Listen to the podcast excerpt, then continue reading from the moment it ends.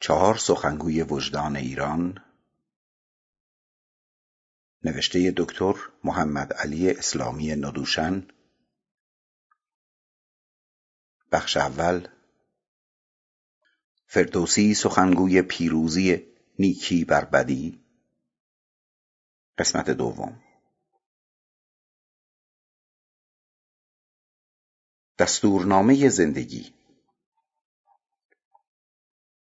مورد دیگر اندرزهایی است که در شاهنامه مطرح است و خودش بدنه مهمی است یعنی راه و رسم زندگی. از طریق این کتاب از زبان کسانی مانند بزرگ مهر حکیم یا پادشاهان یا از زبان شخص فردوسی به نمود می آیند که اینها اگر در کنار هم قرار بگیرند به صورت مجموعه در می آیند که همین امروز هم با اینکه زندگی ابعاد افزونتری به خود گرفته به عنوان دستورالعمل یک زندگی بایسته به کار خواهند آمد و در همین دوران زندگی صنعتی هم می شود از آنها آموخت. طیف خیامی. مورد دیگر را اسمش بگذاریم طیف خیامی. منظور از طیف خیامی این است که انسان از مواهب مشروع زندگی غافل نماند. این هم از خصوصیات شاهنامه است که می‌گوید زندگی و شادیها و خوشیهای خلق شده برای بشر را خار نشماریم. آنچه جنبه منفی پیدا نکند جنبه زیانآور برای سلامت شخص یا جامعه پیدا نکند مشروع است و قابل استفاده. اقتنام وقت چیزی است که بارها در شاهنامه از آن یاد شده و تقریبا می شود گفت که سرمشق اندیشه خیامی است. مواهب مثبت و ایجاد شده برای آسایش و شادی انسان باید پاس داشته شود. تأکید دارد که بپوش و بنوش و ببخش و بده. برای دیگر روز چیزی بنه. به دو موضوع دیگر اشاره می کنم. یکی مسئله عشق است. عشق به صورت بسیار لطیف و کامروا در شاهنامه مطرح است. می‌دانید که عشق در زبان فارسی مهمترین موضوع ادب ایران شناخته گردیده در واقع ستون اصلی زبان فارسی در دوران بعد از اسلام عشق است. به خصوص وقتی می به عشق عرفانی دامنه بسیار وسیعی پیدا می کند بعدی تقریبا بی انتها به خود می گیرد که به آن اشاره خواهیم کرد. به هر حال این مسئله پایه‌ای است در ادب فارسی و همه چیز بر گرد آن می گردد زن و عشق. فکر می کنم بزرگترین سوء تفاهمی که در حق شاهنامه صورت گرفته درباره زن است و آن این است که انگاشتند که شاهنامه یک کتاب ضد زن است و فردوسی هم میانه خوشی با زن نداشته. در حالی که سر تا سر شاهنامه درست عکس این را می نماید این یک تلقی عوامانه است. به این علت می‌گویم عوامانه چون یک بیت مجعول را دلیل آن آوردند که از فردوسی نیست و الحاقی است. می‌گوید زن و اژدها هر دو در خاک به. جهان پاک از این هر دو ناپاک به. این مربوط به داستان سودابه است به علت خیانتی که این زن به سیاوش می کند فردی که دل پری از زنش داشته بنا به تفنن این را ساخته و به فردوسی نسبت داده است. در حالی که در شاهنامه های اصلی تر اثری از آن دیده نمی شود سه چهار بیت دیگر هم نظیر آن هست که باز یا جنبه الحاقی دارند و یا مناسبت هایی در پشت آنهاست. شما وقتی برای کسی داستان می‌گویید مناسبت هایش را از زبان قهرمان داستان رعایت می کنید در آن لحظه خاص اقتضا داشته که آن حرف از زبان آن قهرمان زده شود. قهرمانان شاهنامه کسانی هستند که قلیان احساسی دارند همیشه با استدلال منطقی و حسابگرانه حرف نمی‌زنند اما واقعیت آن است که زنان شاهنامه با شخصیت ترین و آراسته ترین زنان را در کل ادبیات فارسی تشکیل می دهند. شما کتاب دیگری را پیدا نمی کنید که اینقدر از زنان برجسته از جهات مختلف نظیر رودابه، سیندخت، تهمینه، فرنگیس و منیژه و دیگران نشان داشته باشد. با اوصافی که فردوسی از این زنان دارد در هیچ کتابی اینقدر مقام زن بالا گرفته نشده و در هیچ کتابی زن اینقدر از جهات مختلف قابل احترام نیست. آن چیزهایی که بعدها به زنها نسبت داده شده که گفته شده زن باید کنج آشپزخانه باشد فرمانبر باشد و بهترین تعریفش آن است که گفتند نشینند و زایند شیران نر و یا آنکه حسنشان است که از خود ابراز شخصیت نکند یعنی چیزهایی که ما در ادبیات فارسی خودمان نظیرش را زیاد پیدا می‌کنیم و در ادبیات کشورهای دیگر نیز این صفتها درست در شاهنامه اکسان دیده می شود واقعا این تهمتی است که به شاهنامه بسته شده. توصیفی که در اول داستان بیژن و منیژه فردوسی از همدم و همسر خود می کند یکی از زیباترین تصویرهایی است که از یک زندگی خانوادگی بشود به دست داد. آن زن که به فردوسی توصیه می کند که داستان بیژن و منیژه را به شعر بکشد به احتمال زیاد همسرش بوده. باید بار دیگر خواند و دید. بیش از این مجال درنگ بر سر این موضوع نداریم. تراژدی در شاهنامه. یک موضوع دیگر مسئله تراژدی است در شاهنامه.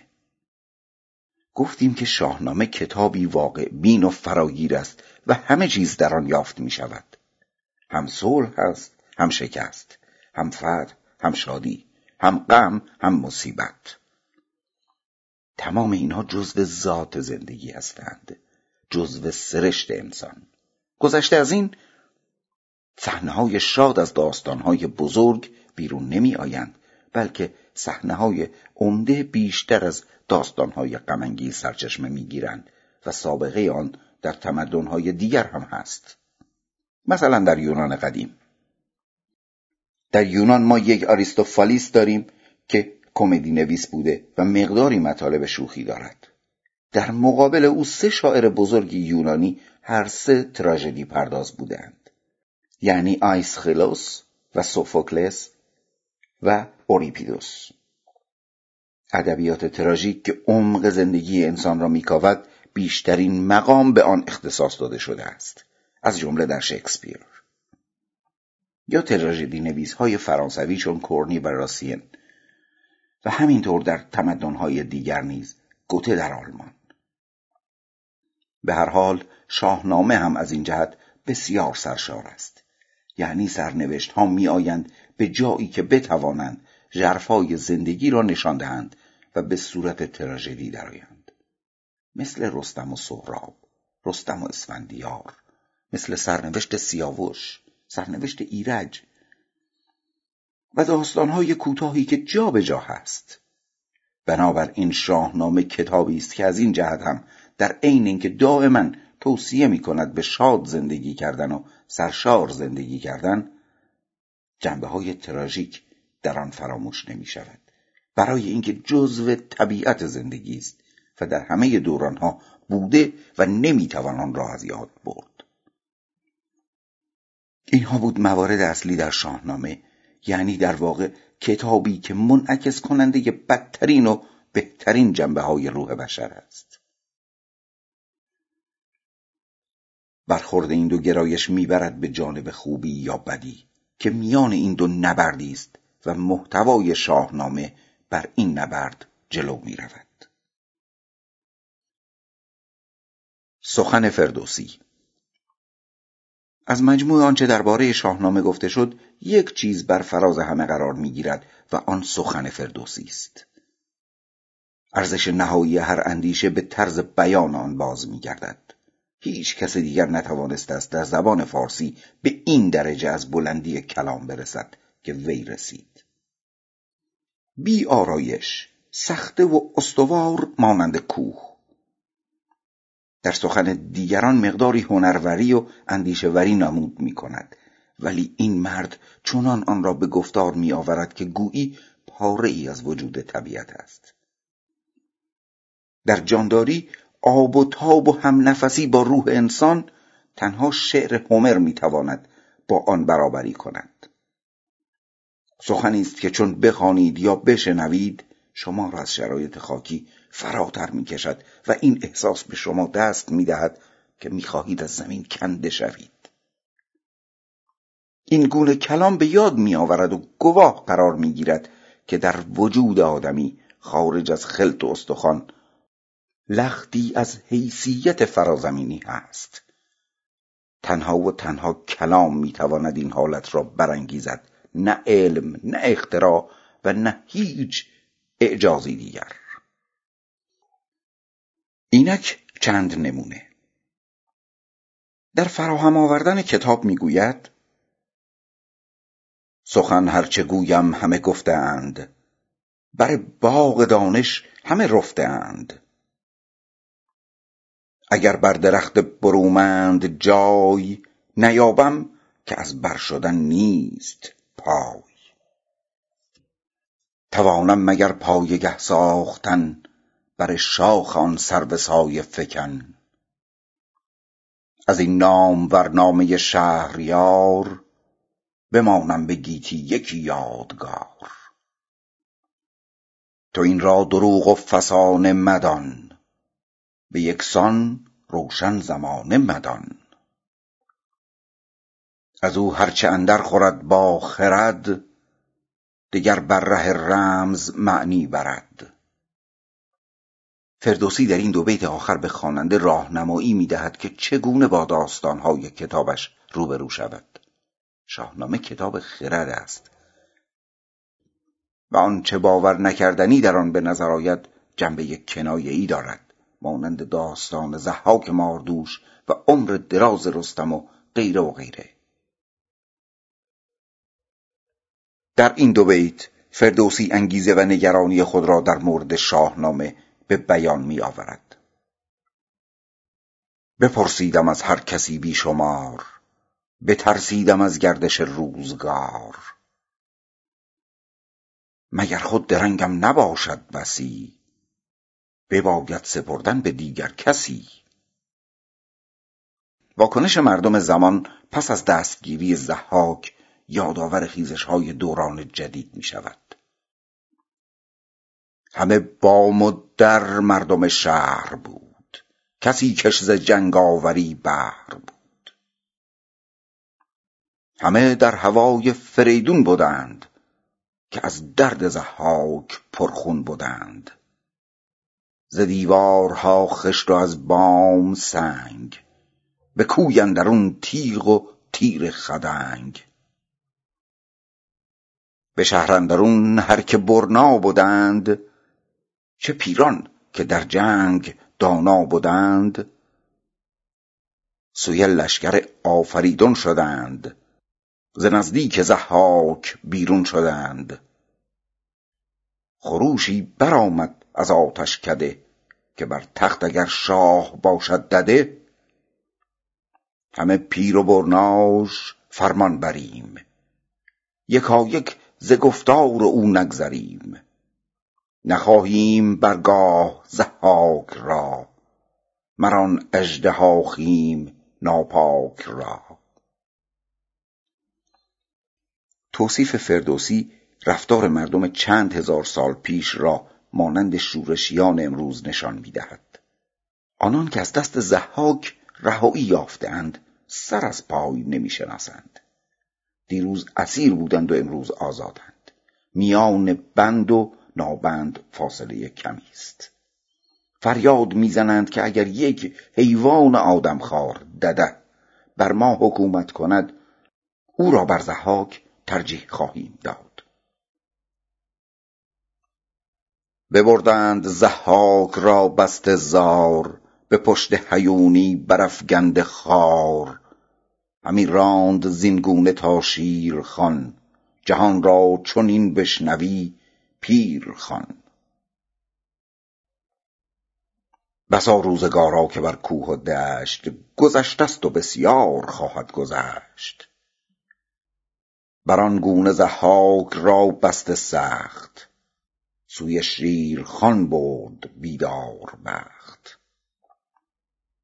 همی راند او را به کوه اندرون همی خواست کردن سرش را نگون. همانگه بیامد خجسته سروش. به چربی یکی راز گفتش به گوش. که این بسته را تا دماوند کوه ببر همچنین تا زنان بی گروه. بیاورد ضحاک را چون نوند به کوه دماوند کردش به بند. به کوه اندرون جای تنگش گزید. نگه کرد غاری بنش ناپدید. ببستش بر آن گونه آویخته وزو خون دل بر زمین ریخته. سیندخت همسر مهراب کابلی مادر رودابه چگونگی زندگی آدمی را چنین وصف می کند که بالاتر از آن حرفی نیست. از این کاخ آباد و این خواسته وز این تازی اسپان آراسته وز این رید کان سپهبد پرست وز این باغ و این خسروانی نشست وز این چهره و سرو بالای ما وز این نام و این دانش و رای ما. بدین آبداری و این راستی زمان تا زمان آیدش کاستی. به ناکام باید به دشمن سپرد. همه رنج ما باد باید شمرد. یکی تنگ صندوق از این بهر ماست درختی که تریاک از او زهر ماست. بکشتیم و دادیم آبش به رنج بیاویختیم از برش تاج و گنج. چو بر شد به خورشید و شد سایه دار به خاک اندر آمد سر مایه دار بر این است انجام و فرجام ما. ندانم کجا باشد آرام ما. خبر مرگ سیاوش به ایران می رسد چو آگاهی آمد به کاووس شاه که شد روزگار سیاوش سیاه. به کردار مرغان سرش را تن جدا کرد سالاران انجمن. ابر بی گناهیش نخچیر زار گرفتند شیون به هر کوهسار بنالد همی بلبل از شاخ سرو چو دراج زیر گلان با تذرو. همه شهر توران پر از داغ و درد. به بیش درون برگ گلنار زرد. گرفتند شیون به هر کوهسار نه فریاد رس بود و نه خواستار. مرگ سیاوش یک سوگ جهانی است. انسان و مرغ و گیاه یکسان به زاری میآیند. از این جهت بیش از یک مرگ است. زیرا مرز میان حق و ناحق را تعیین می کند رستم از کشته شدن سیاوش با خبر می شود پس آگاهی آمد سوی نیمروز به نزدیک سالار گیتی فروز که از شهر ایران برآمد خروش. همی خاک تیره برآمد به جوش. پراگنده کاووس بر تاج خاک. همه جامه خسروی کرد چاک.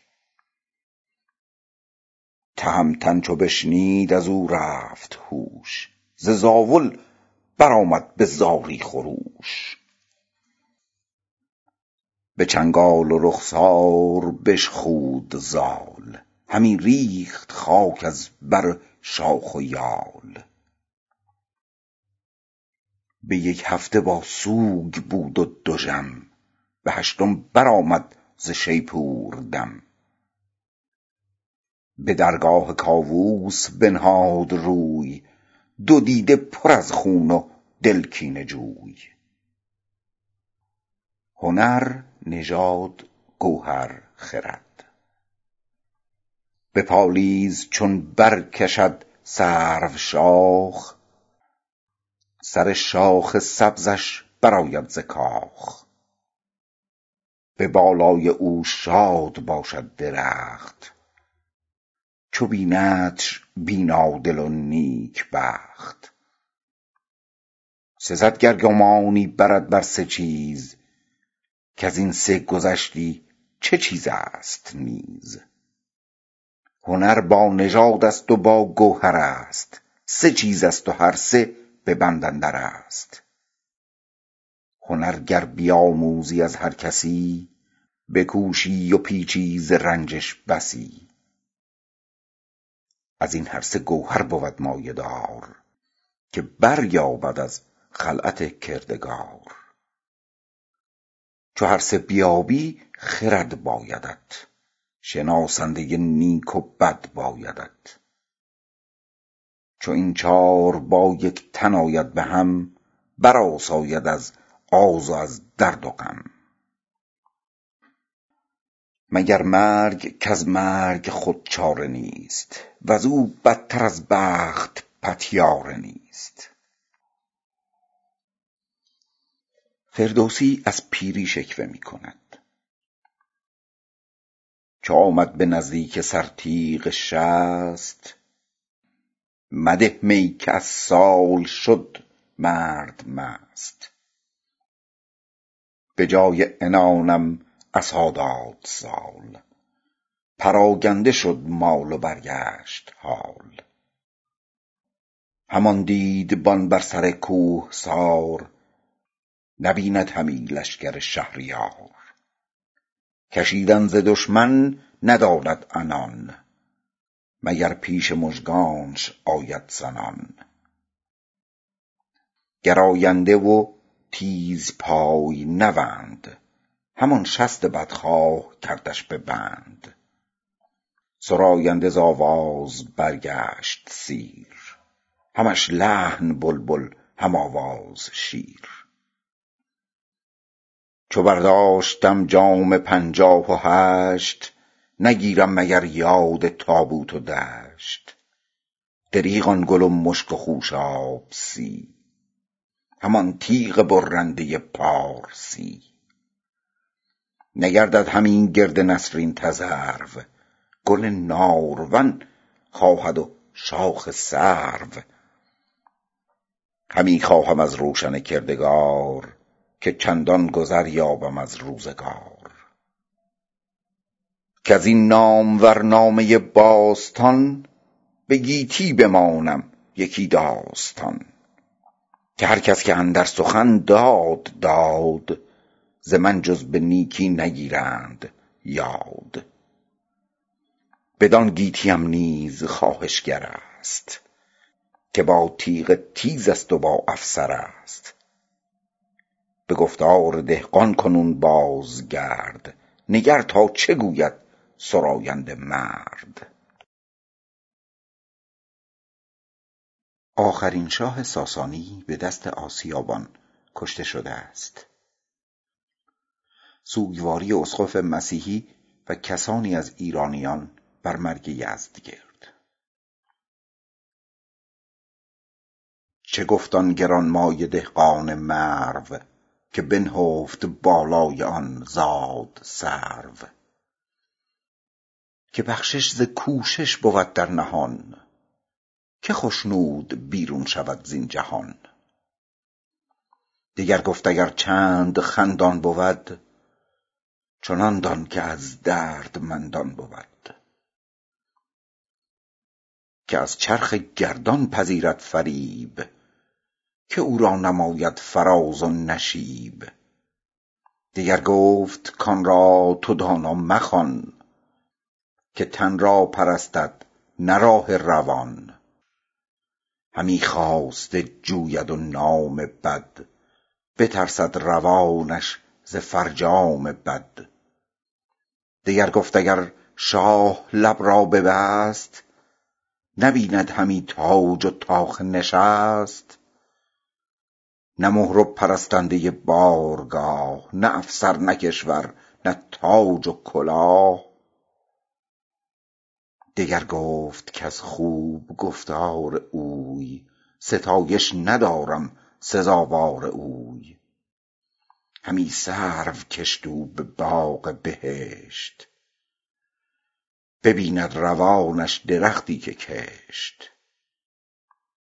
دگر گفت یزدان روانت ببرد تنت را بدین سوگواران سپرد. روان تو را سودمند این بود. تن بدکنش را گزند این بود. کنون در بهشت است بازار شاه. به دوزخ کند جان بدخواه راه. دگر گفت کای شاه دانش پذیر که با شهریاری و با اردشیر درودی همان بر که کشتی به باغ. درفشان شد آن خسروانی چراغ. دگر گفت کای شهریار جوان بخفتی و بیدار بودت روان. لبت خامش و جان به کار اندر است. تن بدسگالت به بار اندر است. بگوید روان گر زبان بسته شد بیاسود جان گر تنت خسته شد. اگر دست بیکار گشت از عنان روانت به چنگ اندر آرد سنان. دگر گفت کای نامبردار نو. تو رفتی و کردار شد پیشرو تو را در بهشت است تخت این بس است. زمین بلا بهر دیگر کس است. دگر گفت کان کس که او چون تو کشت ببیند کنون روزگار درشت. سقف گفت ما بندگان توایم نیایش کن پاک جان توایم که این دخمه پر لاله باغ تو باد کفن دشت شادی راغ تو باد. بگفتند و تابوت برداشتند. ز هامون سوی دخمه بگذاشتند. بر آن خوابگه رفت ناکام شاه. سر آمد بر او رنج و تخت و کلاه. نظر شاهنامه راجع به زندگی. تبلور انسانیت کردار است و گفتار. به گیتی دو چیز است جاوید بس. دیگر هر چه باشد نماند به کس. سخن گفتن نغز و کردار نیک. نگردد کهن تا جهان است ریک. به بیشی نهاده است مردم دو چشم. ز کمی بود دل پر از درد و خشم. نه آن ماند ای مرد دانا نه این. به گیتی همه شادمانی گزین. انوشیروان سفارش می کند که هر کسی حرف خود را بزند. ز گفتار ویران نگردد جهان. بگو آنچه رایت بود در نهان. هر آن کس که با تو نگوید درست چنان دان که او دشمن جان توست. مرگ از ننگ بهتر است. کسی را که آید زمانه به سر ز مردی به گفتار جوید هنر. به نام ار بریزی مرا گفت خون به از زندگانی به ننگ اندرون. صفت شاه. که دین دارد و شرم و فر و نژاد بود راد و پیروز و از داد شاد. صفت زن خوب. سوی خانه رفتند با ناز و شرم. پر از رنگ رخ لب پر آواز نرم. همه نارسیده بتان طراز که بسرشتشان ایزد از شرم و ناز. سخن برتر از هر چیز.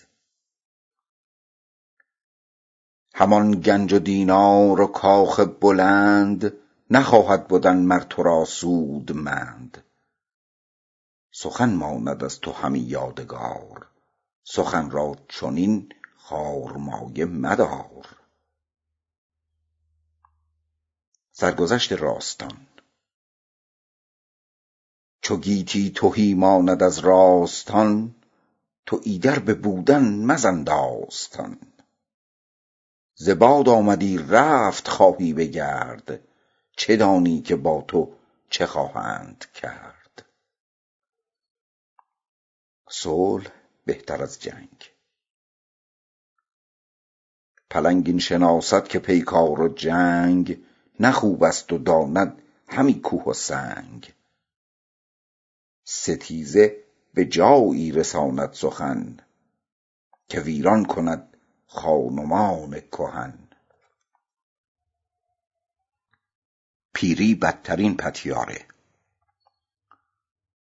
چو دانی که از مرگ خود چاره نیست ز پیری بتر نیز پتیاره نیست.